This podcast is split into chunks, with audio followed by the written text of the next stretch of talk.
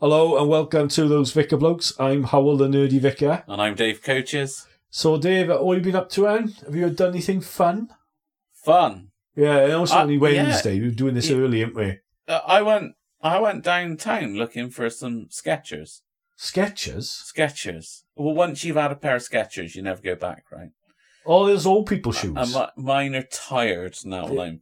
I'm They're wearing through the memory foam. Yeah? I know, but I went Old to, people for. to Clark's Village the other week, didn't I, to get some, and they didn't have any nice ones in the Skechers shop. Oh, So I thought right, I'd have yeah. a look round town. So I went downtown with um with Elaine and the two older kids, and that was nice. We we had a good good little time wandering downtown. I haven't done that for a long time. But down uh, Cabot's and all that, right? Yeah, Cabot and Broadmead. Oh, I don't know that keen down there, actually, to be honest with you. I'd go Bath. It's. It's, you it's, you know, snob. that's not snobby. I mean, I generally prefer Cribbs Causeway, but I thought I might save a few quid downtown. Yeah, it's a bit. But I still didn't find any that I wanted. Sketch old people shoes. I know. Yeah. They've all gone trainers, not shoes now. What did I do? Um, I watched. Um, oh, I watched Blade Runner twenty forty eight. That was really cool. Right, that's good. I really enjoyed that. We watched that on Saturday night, so we sort of got together as a family and sat down and watched that. It was my daughter's suggestion, so it was a really good film. That is, so I really enjoyed that. Just been work, work, work. Really, to be honest with you. Other than that, um, and just sort of calming down and chilling out. Really after Christmas, Mm. there's It's been really- quite been quite a hectic week to be honest. I've had very little room to fit anything in the diary where I've been busy doing this, that, and the other. Where that that couple of weeks, whereas I know we're busy with services over Christmas, but everything else sort of gets de- delayed until after yeah, Christmas, and yeah. You got to catch up. that's just whacked into me in every way. So Yeah, it's the oh, I'll do that bit- after Christmas yeah. jobs, isn't it? bit Yeah, exhausted now, to be honest. yeah. Well, we yeah, I was gonna say you're on holidays in a bit anyway. Yeah, so is it February? Isn't it? February half term. Yeah. So what are we on about today then? Um, we talk about William Laud, former Archbishop of Canterbury, and um, From the 70, companion of Charles the First. yeah. So uh, from the English Civil War. Yeah. yeah. He was Archbishop in the He English may or Civil may War. not have started it. Well, I don't think he did. He didn't start it. No, No, definitely no. I think it was very complicated how that started. Um, I think. he may have been a contributing factor. I think he was a contributing Yeah. factor. Yeah, definitely. That's Um, part of the fun. it is. Yeah. Um, we talk about um, vocations, what it means to have a vocation given to you by God, and what that potentially might look like. having a purpose in your life. Yeah. Yeah. And oh, for the telly, we have to apologise. I did want Dave to watch Attack on Titan, but it wasn't on Netflix, so Dave hasn't been able to watch it. So we're going to watch Traitors instead. So Attack on Titan is out. Sorry to Attack on Titan. I know we've got a couple of Attack on Titan fans actually who listen to the podcast. What both people who watch it listen No, to the podcast this bloke well? came up to me. This guy came up to me. I forgot his name now, and he was talking to me about Attack on Titan, and he said, "Oh, it's really good and all that." And he really enjoyed Vinland and anime and things. He talked about the podcast, yeah. Right, so there okay. are other nerds out there who enjoy it, right? Not just me, honestly, right? Honestly. So we're watching Traitors instead, and Yeah. we've got the new improved music now, haven't we? I don't know what you've got. Well, I got that new music. I put it on Oh, last it week. wasn't great though, was it? Well, we have to have I sent you a bit on. Yeah, is that copyright free though? No, you well, you check that. You're the tech Uh, person, not me. All right. If you've got any copyright free music you'd like to send in, right? I go. I went for the most blandest, boringest rubbish. Yeah, absolutely, you did, didn't you? Well, yeah, you wanted it bland, didn't you? You said you wanted it we boring. didn't want it to come in so heavy. We wanted a nice, Ah. gentle end to it, didn't we, Mike? But Oh, what we did, it has to be something good. oh, all right. Well, I'll use this. If we get start getting copyright strikes, I'll blame you. All right. Well, see, you better check before you put it on. Yeah. It's only Wednesday now, so you got till Friday. Okay. So I'll. I'll so check. pull your finger out and get on with so it. Dave. Dave's. of course, it's, it's our day off on Thursdays, isn't it? So. Yeah, yeah. All right. So I'll check this music that Dave sent me, and if it's different to what it was last week, then obviously it's copyright free. So hold your head up for the all right music that Dave's picked.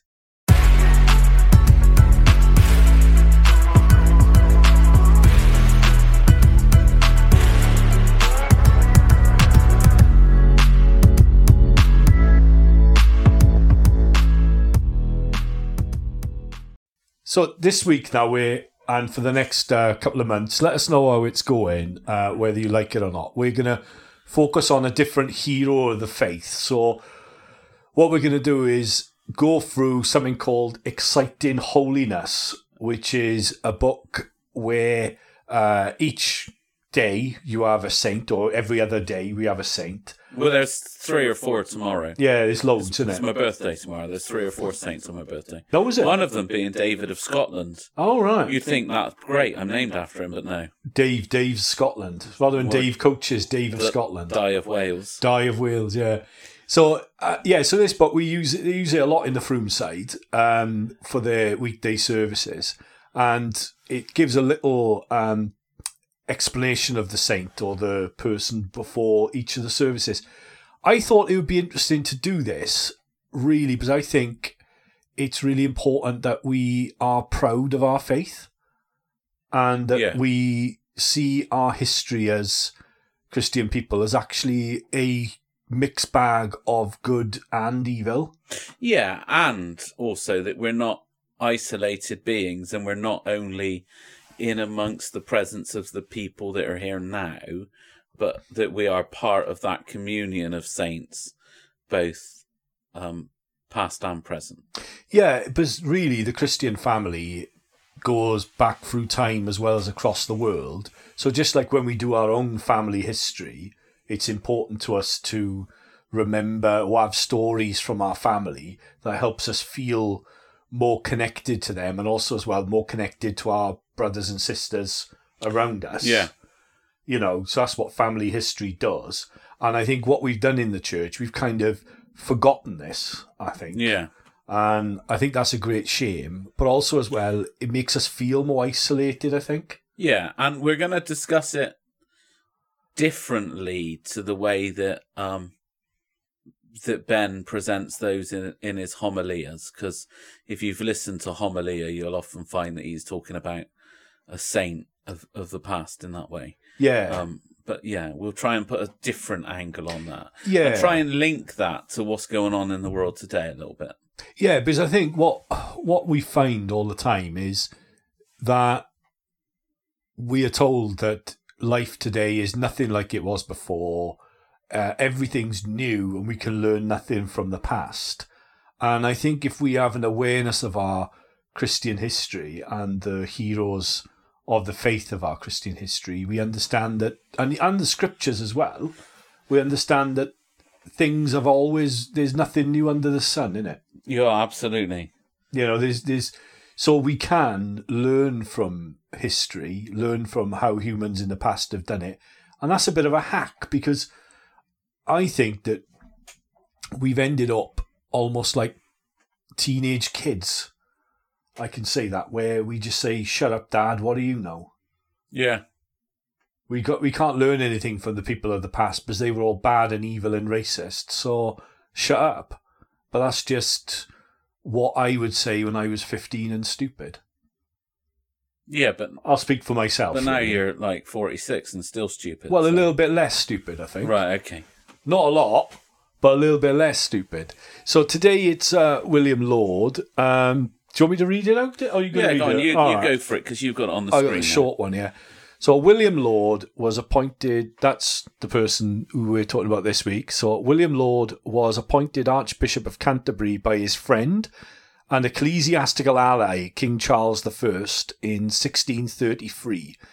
The aim of both Archbishop and monarch was to counter the reforming Puritan movement, which emphasised personal and ecclesial austerity as a means of sustaining conversion.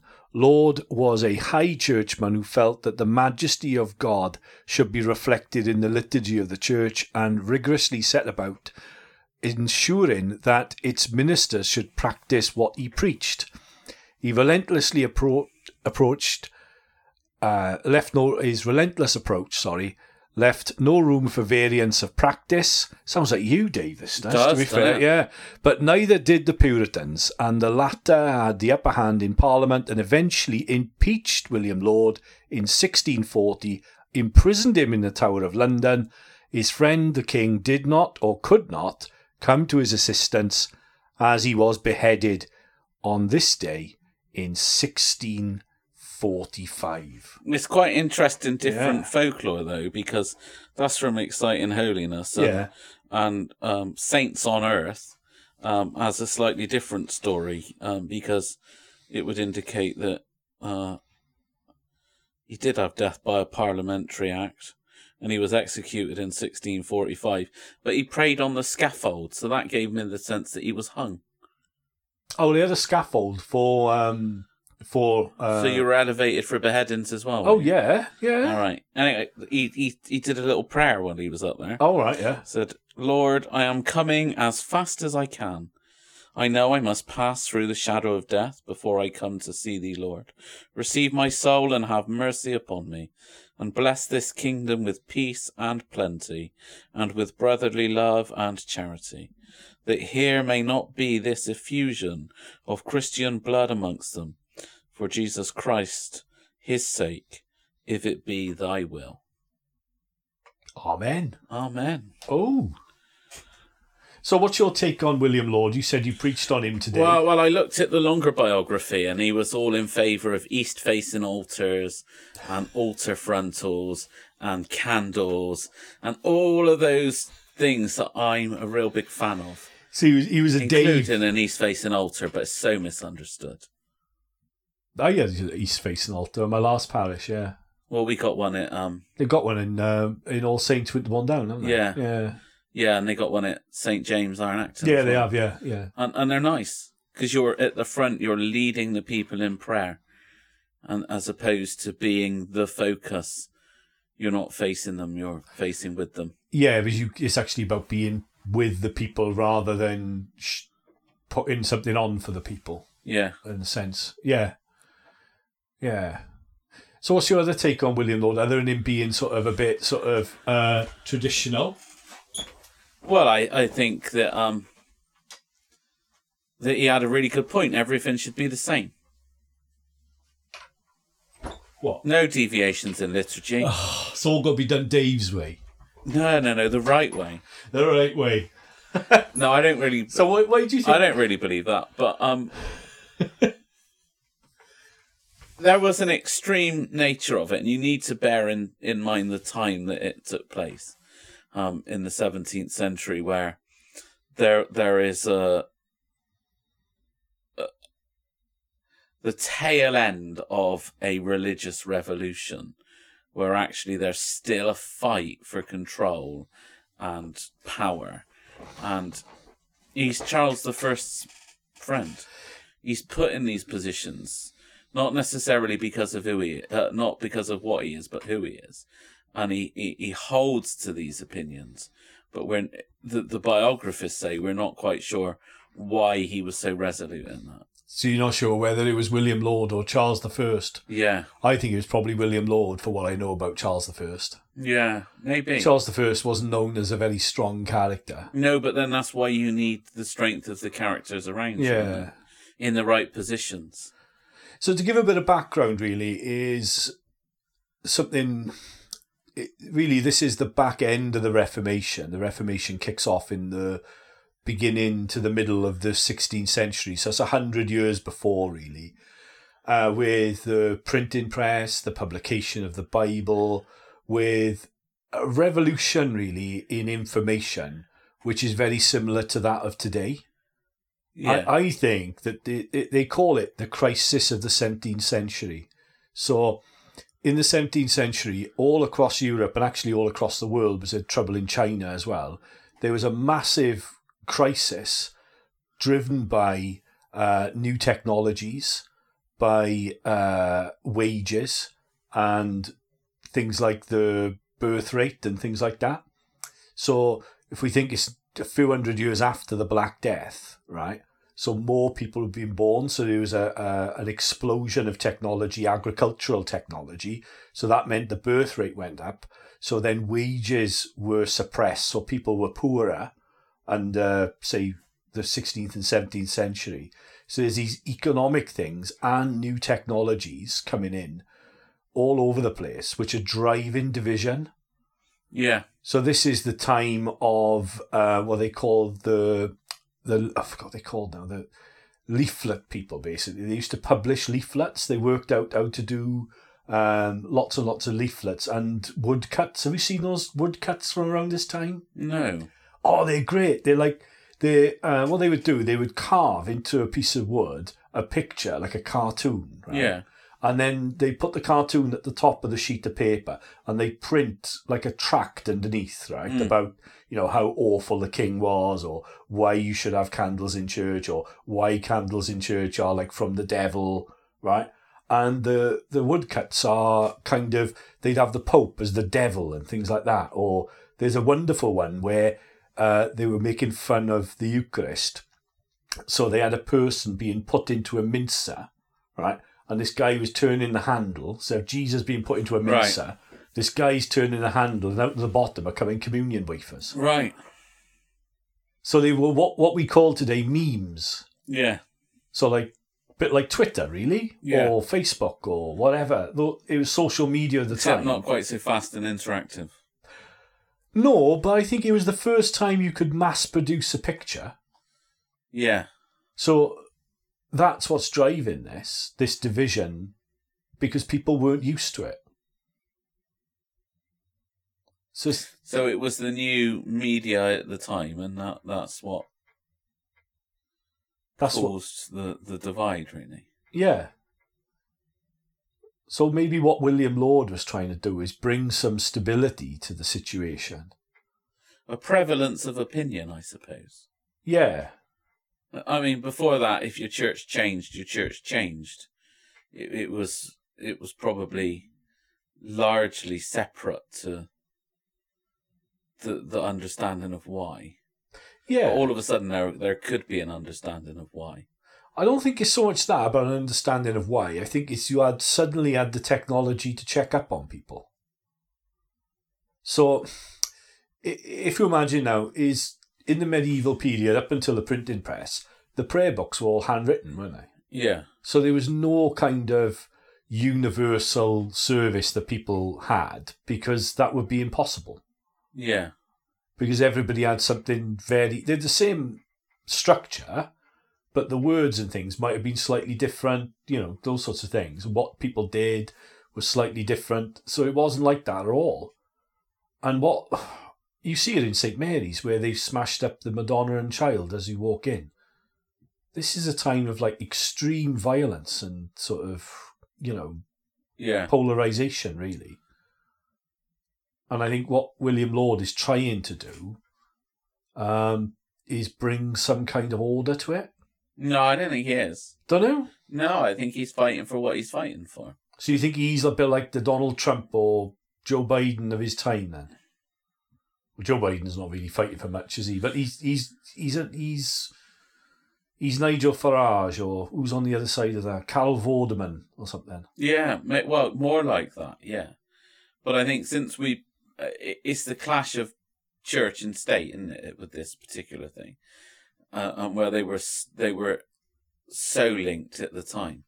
Well, I think it's more a case of when we look at the arguments that take place in church over the last forty or fifty years. We're moving from one argument to the next argument about what is and what isn't, and we have a very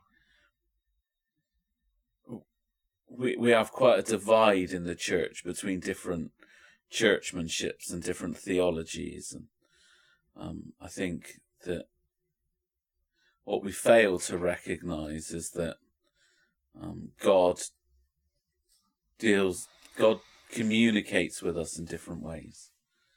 I mean, as as as somebody with six kids, right? Yeah. none of my kids are the same or even that similar to any of the others. They're all very different. Well, that's true. Um, yeah. And as a parent, you interact with your children differently depending on on their character and and, and the way that it's easiest for you to relate to them really. Mm. Um, and that doesn't mean they don't all have the same ethical frameworks and it and that they don't they don't inherit things from our teaching because they do, but they but they respond in the world differently to different things and they interact with their parents differently differently. So if God is the father figure, hmm. and Christ is the example of the perfect child of that father. More than a perfect child, but if we look at the Yeah. exemplar of his life elements of it, Yeah. then the interaction with the rest of humanity isn't a textbook answer. There's not a one size fits all. So where some of us will be drawn into a closer relationship with God through certain things that happen in church um, and through certain senses being evoked, for other people, it will be different things that trigger that response to God. So you're saying really then that William Laud is wrong in a sense, as were the Puritans at the time, because they're trying to create a church which is just for them. They're writing a textbook of the things that work for them, Yeah. assuming that's going to work for everybody else. Yeah. And we make that mistake over and over and over again. Because we're human beings. Yeah. Yeah. I think there's another thing with it as well, is how we understand truth and stuff. So a lot of the time we understand truths like maths, we think there's a answer that that that works in a kind of mechanical way. Mm. And I think at this time, this is the beginnings, right at the very beginning of understanding things mechanically rather than organically. So, in understanding it rather than as a kind of a living thing, understanding relationships as a mechanical thing. And I think both William Laud and the Puritans were very mechanical in saying, this is how you should worship, this is how you should be Yeah. while I think God's at the end at the end of the day, God's about life, and life is a lot more um, woolly uh, and messy than mechanical things. Yeah. Uh, it makes me think about science really. With everything makes me think about science. Where in if you do a physics experiment, it always works. Right. So if you drop something from the ceiling, right, and you measure how fast it's going, it's always going to drop in it Yeah. right? If you do a biology experiment, anything could go wrong Right. Okay. because there's far more things involved in it. It's a lot more complicated because it's alive. Do Yeah. you see what I mean? But a lot Yeah. of the time, we think there's an answer. And I think that's the mistake they made back then in the 17th century. And that's the mistake we're making in our society today. Because Yeah. because what, what amazes me is how we think this is always just those religious people being stupid. That's history. But actually, today, people are behaving almost identically to how they were back then. Yeah. But, you know, and, and back then it led to a civil war, Yeah. you know. Oh, absolutely. So if we want to learn from William Laud, we need to kind of and learn from our history how you can be a person of integrity, um, hold on to that integrity as a good thing, and we should honour both. So I think in a few weeks' time we'll probably have a, a Puritan from the same era that we celebrate, because we Yeah. have to celebrate both, don't we? Yeah. like Richard Hooker and people like that who are Puritans. Um, used to he had a lovely prayer about putting your socks on. He did Richard Hooker. Did he? Yeah, Right. Okay. he's one of the Caroline Divines. Yeah. Okay, so that's that's uh, William Laud. Let us know what you think about. Um, oh, and to finish off, I should tell him this. I preached on this in All Saints Winterbourne Down as well, right? And I gave them some homework, right? They're meant to be like arch traditional, aren't they? All Saints Yeah. Down. Do you know what their homework was? No. to reflect on Christian history, right? And to realize that if they don't know their past, then it's easier for people to control them, right? So I got them to listen to a song on Google, to Google a song, right? That they needed to listen to in order to understand that. Google? Well, yeah, they they, they, did, yeah, they, they said they would do it, right? They said they would do it, right? And do you know what the song was? Rage Against the Machines Testify. Right. Okay. Yeah?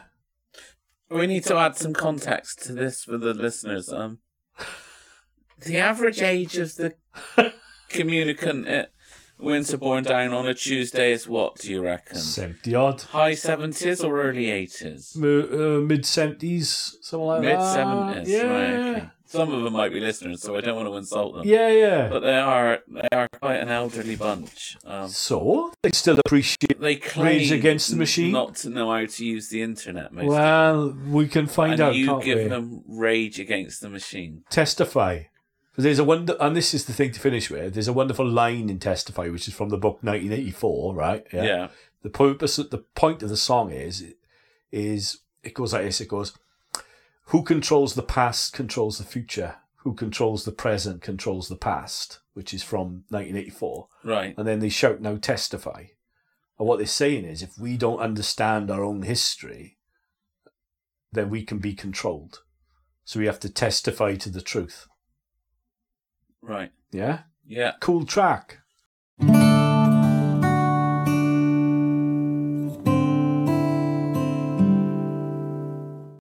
So thanks for listening to those Vicar blokes. Don't forget to subscribe to us and also as well to share it around with your mates. Uh, either do that online or chit chat about it with people. Also as well, uh, don't forget to um, comment underneath with your thoughts, what you think, and comment with suggestions for new things for us to watch or stuff for us to say. If you've got a favourite hero from the Christian faith that you want us to talk about, send that in, uh, and we'll we'll do some research and look him up or her up and find about it. And it won't be quite as boring as uh, Therese of Lisieux. I've I've offended so many people now by calling Therese of Lisieux boring. I expect you have, yeah. Yeah, never mind. I'm sure they'll understand.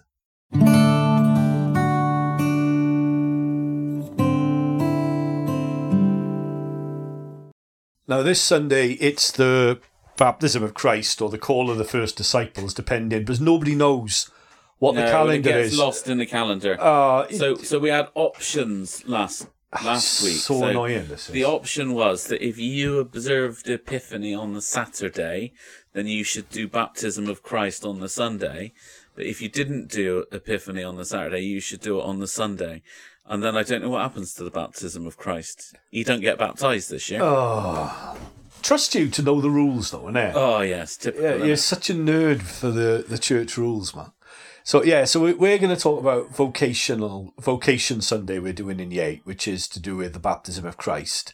The reason we're doing it on baptism of Christ is that we want to kind of get people to think about what ministry fact is. it's not baptism of Christ now, is it? All right, well, well, we can talk about ministry, can't we? yeah, yeah, all right. That's the point, isn't it? We're talking about ministry.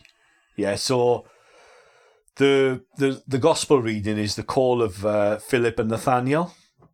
Yeah, and it's the Old Testament reading is the call of Samuel. Remember Samuel? Samuel. Samuel, Samuel in the temple. He gets called three times Yeah. in the temple, doesn't he? Yeah. He does indeed. Yeah. So it's all about God calling us and trying to think about that not through the lens of priests.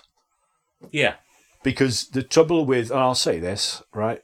The problem with Bristol Diocese. Just careful. No, I'm going to say We it. might have listeners in high up places. I don't care, right? Uh, right. I might need to disassociate myself from your comment. No, this is true, right? Is it? It's too clericalized. In other words, it's too focused on priesthood, in a bad way, in the sense of like as soon as somebody's got a vocation, they only understand vocation as either licensed lay minister, somebody at the front preaching, or a priest, somebody at the front preaching, and there's very little evidence or train. Um, very little emphasis or training on all the other ways in which God calls us. I do think that there are elements of transforming church that um, They're that, trying are, that are working on that at present. They I are, think yeah. I would say that generally, I would say probably what you're saying is historically true. Yeah, I, I think my criticism is not that. My criticism is they're behind the curve. Yeah. So in other dioceses, like um, in Lichfield, and they had a similar system in Blackburn as well, and Coventry and Birmingham. I think Worcester's got a similar one as well. Is that you would do a course which would be the equivalent of exploring Christianity, Yeah. right? Which is called Bishop Certificate in Lichfield. You do that for a year, and then you do another course called Pathways to Ministry. Right. I used to teach that, and what you do is through doing that course, you would discern what type of ministry God was calling you into. And then there were all sorts of tracks for the third year that you could go down to enhance that. So you could be a youth worker, you could be a pastoral worker, you could be uh, a pioneer worker, all these different courses that were on offer. And then in the cathedral, on the same day they licensed the LLMs, the local lay ministers, they would license worship leader was one as well. Is they would license all these different people for these specific ministries. So, so he made the point that God calls everybody for ministry in their life, and that and priesthood. Did it? Yeah, Okay, but what about all of those important ministries that take place where you don't necessarily need a three year course? You're just more getting on with the business of ministering in God's church, and you're not gonna have a little certificate coming through f- from the cath- uh, the cathedral at a special service yeah. I, but they because did. they're still Yeah, recognized ministries. They're Yeah. almost a bit like saying, and and I, and I hate this about the the thinking in the church is that you know there's somehow a a, a, a hierarchical aim of what you're going to do. So you know, oh, I need to be a priest because if I can't be a priest, I can't be an archdeacon. If, not, if I've not been an archdeacon, I can't be a bishop. So I really I want to be a bishop, but to do that, I need to follow these steps. And then so if, if you if you're not seen as quite good enough to be a priest, we might make you an LLM because then you're less dangerous. But that's not the way that it works. that's but the then- opposite. and that's not the way that it should ever be viewed. And I'd like to say that's not the way it's ever been, but I'm not sure that I would be acting in Oh. integrity of people if I thought that everybody didn't do that. That's not the way it is. We're called into a distinctive ministry, but that might be the distinctive ministry of the person who offers the hospitality through making good drinks and nice cakes.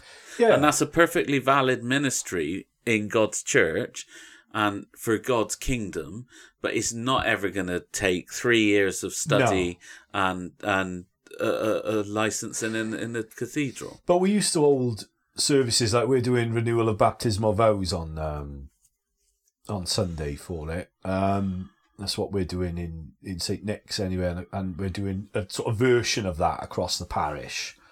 Um, but basically, what we're and we're preaching on this idea of everyone's got a vocation, but what we're doing there is that we're affirming that it doesn't matter what we do if God has called us to do it, then that is of the same value as everybody else. So there is no hierarchy of value in your vocation. So the vocation of the person who uh, faithfully cleans the church, Mm. right, or faithfully um, is on the coffee rota, or faithfully visits people in their community, or wh- whatever somebody does, Yeah, is as important as the Archbishop of Canterbury. yeah, That's what God says. Is there is no hierarchy of value of what people do because we are the body of Christ that builds together. It it almost feels sometimes that we, we want to have a head without a body, and I, and I think sometimes it's to do with we're very touchy about sometimes about people dressing up in church. You know, oh, I don't want to robes makes people look more important and all that. But it's not about that. It's actually about like with the William Laud thing. Is saying, Yeah. oh, we want equality. We want everyone to be the same. We don't want people dressing up. We don't want this. We don't want that because then it'll be more equal. And I think that's a real misunderstanding because it's actually what's in your heart that counts. So if you're at the front in a shirt and tie, because you don't, you know, you won't even wear a dog collar because you don't believe in dressing up, and you say that everybody's the same, everyone's uh, of equal value, but it's how you actually act that's important, isn't it? yeah, And I don't think, I think people think that uh, equality in vocation is to do with not dressing up. sometimes. Well, that's quite interesting. It was just running through my mind um, some of the more ancient and beautiful chasubles that you'd wear when you were leading the Eucharist. You're such a tat guy. I know, you? but you're the- such a tat. But the picture was always on the back, right? yeah, And the picture was always focused on Christ. So Yeah. you'd uh, you'd have the face of Christ on the back of you, or you'd have him on the cross, or whatever. It would always be to draw your attention to Christ. And because you're facing the wrong way, and they're only looking at the back of your head, it can never never be your face that they're focused on. It could only ever be Christ. And so that's part of that dressing up bit. We we we do it when we do it for good reason yeah. and and that's that's been set up like a straw man and whacked down in various places. I think it has, and I think the thing is with it is like I used to say to altar servers, I say a good altar server is invisible yeah, because you you mold it because you're part of the team. you the only see them if they make a mistake, don't Yeah, you? yeah, but that's the same with a cleaner, isn't it? A good cleaner's invisible. Yeah, A good administrator's invisible. yeah, You know, um, all these different things that, that, that are done. I think most vocations, the the better they're actually, the, the to a better extent they're performed, they they become less less visible. yeah, Like a good priest sometimes can be invisible. When when we're doing pastoral care, a lot of what we do nobody knows about, and they shouldn't know about. yeah. I think uh, yeah, that's true.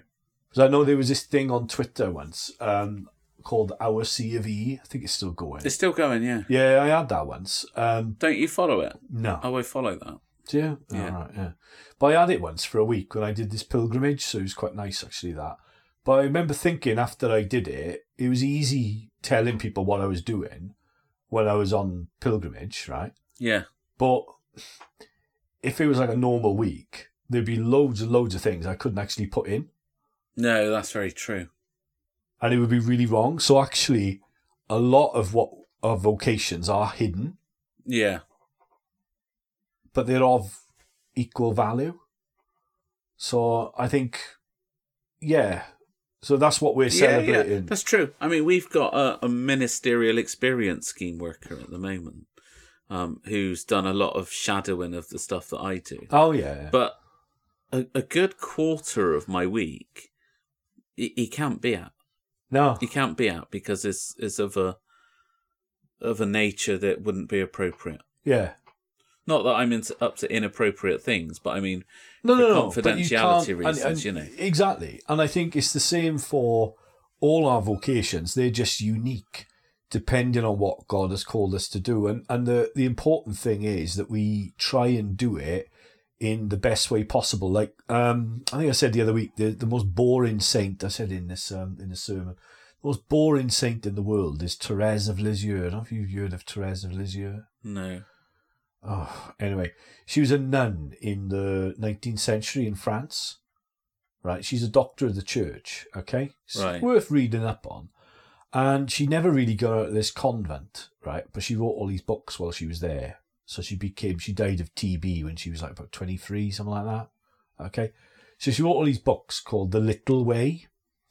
And what she says is, it doesn't matter what you're doing, you've got to do it as if God, you're doing it for Jesus. Yeah. So you do it with the most amount of love. So the way to find God in everyday life is to do everything we do with the most amount of love for the other. So you you do the washing up um to show that you love your Yeah, Paul family. wrote that to somebody anyway, didn't he? what? He wasn't talking about the washing up, but he wrote to one of his communities. Yeah, yeah. Yeah. He said she said they were like petals from Giving heaven it, giving it your everything. In, Yeah, she was a into all that you do. mystic. Yeah, Therese of Lisieux, but she never did anything exciting. except the washing up. yeah, her, her life was like really boring. So she's like the opposite of I don't know Oscar Romero. Right. Okay. Yeah, well, his life was boring for most of it. He only got excited in the last couple of years. He was a stuffy old bookworm. He was. Yeah, but Jesus' life was boring. He only got exciting in the last three years as well. There we are. Or at least we don't know that he was exciting in the first 30. Yeah. So maybe that's the thing. Other than the fact he did his little bit, his um, prelude to Home Alone, you know, in the temple at 12. Mary and Joseph. Oh no, we've forgotten Jesus. Where's he gone? But Home Alone. But he didn't set traps in the temple for Joe Pesci, though, did he? Not at that point. He didn't no. set his hair on fire all, or all anything. of the stuff, all the fun and games in the temple, they came after. Yeah, that's true. But I think I think that's the thing, though. We have to get away from this idea of vocation being about at the front, Yeah, vocation being visible, vocation being about uh, preaching and all those sorts of other things. But that's just a vocation. it's about being the best you can be in God's service, doing what you can do, not what you can't do. Yeah. Um, And I think that's a, a really good antidote to um, the success narrative that they have um, in school and around us all the time now. How to be successful. And I think that's a really destructive narrative, actually. Because everyone's got to be successful, haven't they? yeah, And if you're not successful, it's your fault because you didn't try enough. Well, well, uh, uh, you get uh, it's, it's a bit of a road to go down. This it's a bit dangerous, um, but you get that mixed bit of you, you didn't achieve that because you didn't try hard enough. But you also get that bit that comes earlier where it says you can be anything you want to be if you Yeah. just wish for it hard enough. Yeah, that's it. Just dream big enough dreams, and you can do that. And I've never heard such a load of twaddle in all my life. But RuPaul's Drag Race has got a really cool song about that. It's really quite funny. I've you- never watched that. You haven't watched RuPaul's Drag Race? I've seen a little bits of a few episodes. I saw, I saw the final one here yeah, you know by accident. You know the final when they crown the bloke who wins it. RuPaul's Drag Race is a is a kind of reality competition for drag queens. Yeah, it's it, like right? Yeah. it's like X Factor drag queen. Yeah, it is. Yeah, and at the end of it, they got this song "If I Dream Anything I Wanna Be, If I Dream," and they have this big crown and they put it on this bloke's head. Yeah, so they have this big, massive we crown. need a sign on the door that says "recording in progress" or a red light out there, don't we? Yeah, we do. Just My don't- daughter just came in. I was in full full flow with RuPaul's Yeah. Drag Race. But that's the same thing. It's the same thing about success, isn't it? Saying that you can be successful, and God's not interested in success, is he? I think God's measure of success is different to the human measure of success. Yeah. Do you want to say a bit more about that? Well, I don't know that I've really defined my answer on it, but Ah. I just think that that we measure success in very human terms, and that's about where you live, how much you earn, what car you drive, what clothes you wear, um, who your friends are, um, who you're married to. All of these things are markers of success in human terms. How important And, you I- are. and I think all of that is irrelevant to God. yeah. And what makes you successful is to a, to being the human being that God created you to be. And that could be being at the front. It might be. It could be, but that should be a burden, isn't it? Well, it is. Yeah. It should be a. It should be something you don't want to do. It's a burden to me when you're at the front doing it Oh. wrong. Yeah, well, that's because you don't do the epiclesis properly. See, you all this stuff about oh, anyway. Um, but I can feel, I can Oh. feel the spirit come down when I do my epiclesis. can you Yeah, you just lazy resting your hands on the table. really? I'm following the proper actions, but I think uh, I think maybe that's something to think about as well. Is with our vocation is whatever that vocation is. It's how we def- how we discover it is through the joy that we feel and the most alive that we are. Yeah. So I feel most alive and most joyful when I'm being a priest, when I'm exercising my priesthood. Right? Yeah. Yeah. So that doesn't actually mean I'm enjoying myself. It doesn't actually mean I'm happy. It means I feel most alive yeah. which is a different thing.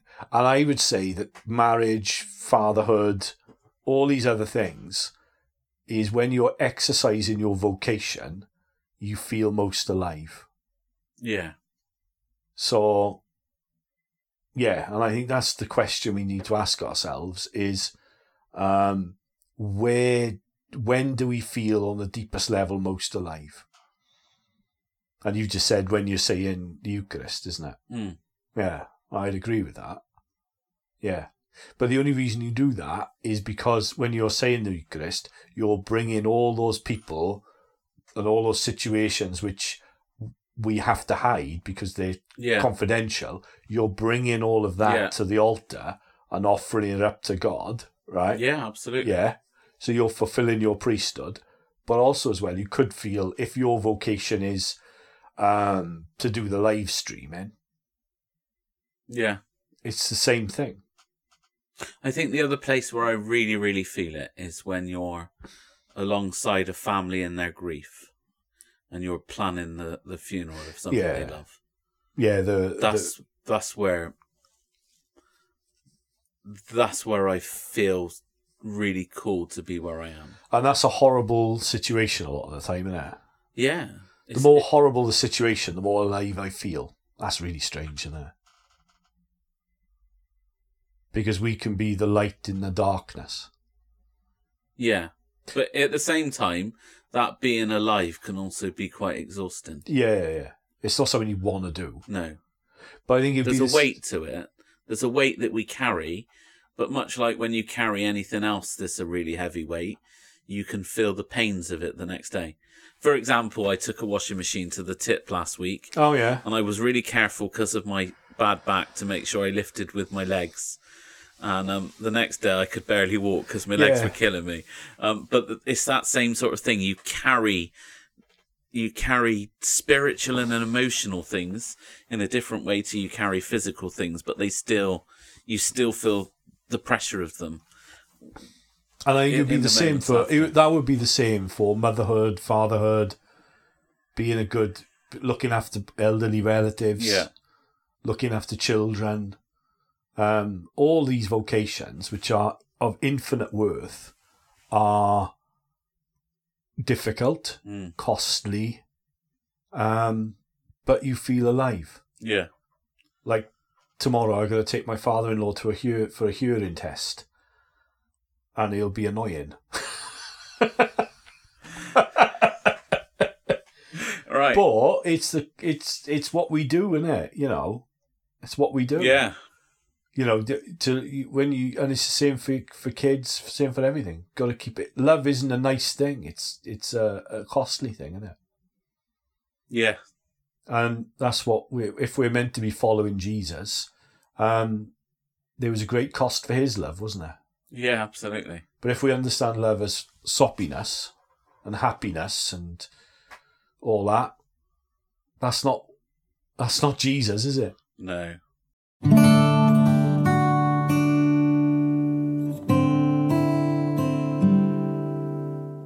Thanks for listening to those Vicar Blokes.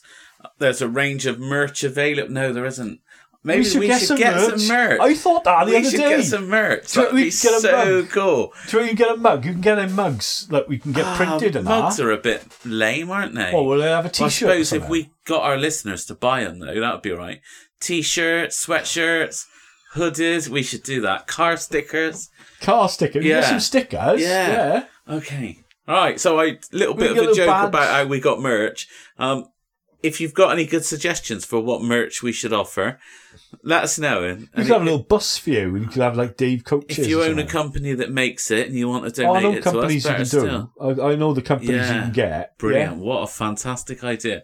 Anyway, until then, until you've got a t shirt to show that you listen to those Vicar Blokes, tell your mates that you listen and, and encourage them to do likewise.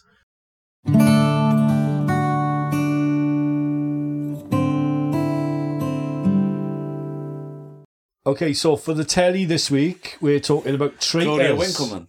Yeah, traitors Yeah, traitors. on uh, BBC. It's basically Among Us, isn't it? She's. Did you know that Claudia Winkleman is apparently um, the young man's crush at the moment? What, Claudia Cla- Claudia Winkleman. no. Yeah, apparently so. Really? I'm to ask my lad about that. No, he can't stand her. Can he not? He don't like her, no. he well, don't that's like the her, no. that's the case with everybody in it. They're always a bit divisive. Yeah. Well, yeah. he's probably got a different crush, but apparently not? a, Ask him. a lot of people are, are well into Claudia Winkleman in Really? the same way that prior to her it would have been Emma Willis and prior to her it would have been Davina McCall. Who's Emma Willis? Oh, I know who she is. Yeah, Emma Willis. she's the one that did Big Brother, isn't she? Yeah, she's like every man's type, Is she? I reckon. Nah. Anyway, Anyway. by the by. Yeah. So Sorry, distracted. distracted by. Where did you read that? It was on I the news. Oh, saw it on. No, I saw it on Facebook or Twitter oh right. or Instagram or something. Something like that. So what what Traitors is is a bit like Among Us. Do you remember Among Us? No, Okay. It's a kind of there's 22 people in this posh sort of castle in Scotland, isn't it? yeah, And four of them are traitors, and they are allowed to kill someone. In other words, by writing them a letter to kick out one person out of the competition every night. And they have a big round table meeting once a day where they kick out somebody who may or may not be a traitor. So the people who are faithful, right? They don't know who the traitors are. They've got to kind of work out who the traitors are and kick them out, didn't it? yeah. Basically, that's it. But that's not quite strictly along the line, though, is it? And, uh, because actually, if you were clever as a faithful, you wouldn't only try and kick out the traitors, would you? Yeah. You'd try and kick out some of the other faithfuls as well. Yeah, because basically at the end of it, the fewer people left at the end, the more money that's left over in it. Yeah, So there's 120 grand in it that they can Yeah. do, uh, and they can add to that by winning challenges, and then when it's whittled down to a certain amount, I can't remember what it was. I thought they had to win the challenges to get the money up to 120. no, no, it's 120 grand, and then they. Uh, oh, it might be. I don't know. I yeah. thought they had to win the challenges to get them to, Oh, to build right. the pot, Oh, okay. and then the pot is done. Oh yes, BBC program is cheap, isn't it? So at the moment they'll have like what, about sixteen grand, twenty grand, something I don't that. know what it is. Yeah, Yeah. So they're doing this, and I don't know. What do you think of it, Dave? It's a reality program. It's right up your street, really. it's isn't it? a reality program, though, is it? Well, it's like a competition. not type true reality program. Yeah. Um, What do you reckon of it? It's like Big Brother, isn't it? Really? no, Well, it's this like it's more like Survivor. Do you remember that one? it was more like well. I remember it was only on about three weeks ago. Yeah. Um, What Survivor? yeah, Is it back now? it's is it? back. Yeah. Oh with, right. um, okay. Uh, Joel Dommett presenting it. Oh right. I didn't. I only sort of dropped in and out of that, and I've only and I didn't really get to watch all of the first episode of this season of Traitors either. But I did watch last season's first episode. So what take on it? Um, What's your take on it? I think it's manipulating humans to b- behave in a certain fashion and drawing out the darkness of their characters. It's just tempting people to behave badly. Yeah, Yeah? and to be deceitful. Yeah. And actually, so on the very premise of it, I don't much like it because it makes deception and untruth normal. However, having said that, I did like that program that encouraged you to catfish other people. Yeah, the, Um, the what was it circle. The circle, yeah. Yeah, yeah, yeah. We're we're overdue a, ser- a series of that, I reckon. Yeah, I watched that. Um, But uh, I don't know about I don't know about that. I think in some ways the types of people they have in there are the type of people who they know that that's what they've got to do in order to win the money, and it's edited so that they'll say daft things like, "Oh, I'll betray anybody, I'll throw anybody under the bus," and all Yeah. that sort of thing. There's a lot yeah, of but does it normalise that behaviour? I understand that they get people in that are going to do that, Hmm. but to the millions of people watching, does it normalise that so as it is more likely to become a way that people behave? I think that's the way a lot of people behave in, in work anyway, a lot of the time. That they, they have this thing in order to get on, you have to butter up people, you've got to, you know, suck up to people, you've got to be. There's that guy, the ginger guy, who's one of the traitors. He was saying, Yeah. Oh, I'm very good at mirroring people, you know, I can get people on side and all that. And he, he sort of likes himself being this sort of master manipulator, doesn't he? This kind of Machiavelli character, Yeah. isn't it? Yeah. I think he's going to get caught out. I haven't tied him back into what his his profile is. Is like, uh, is who he is, what he does. He's a an, uh, he's a he's a manager and a business manager or something. Right. So he says he's behaving just like he does in work. Yeah. I don't think it's a very successful strategy though, because I think that if you are like that, people clock you and then you lose all your credibility. Yeah, I think that's probably true. Because if you knew someone was a bit sly, then you'd just stay away from them, wouldn't you? You wouldn't trust them, would you? Well, I wouldn't. And you wouldn't work for them, would you? You wouldn't. You wouldn't work well with them, would you? No.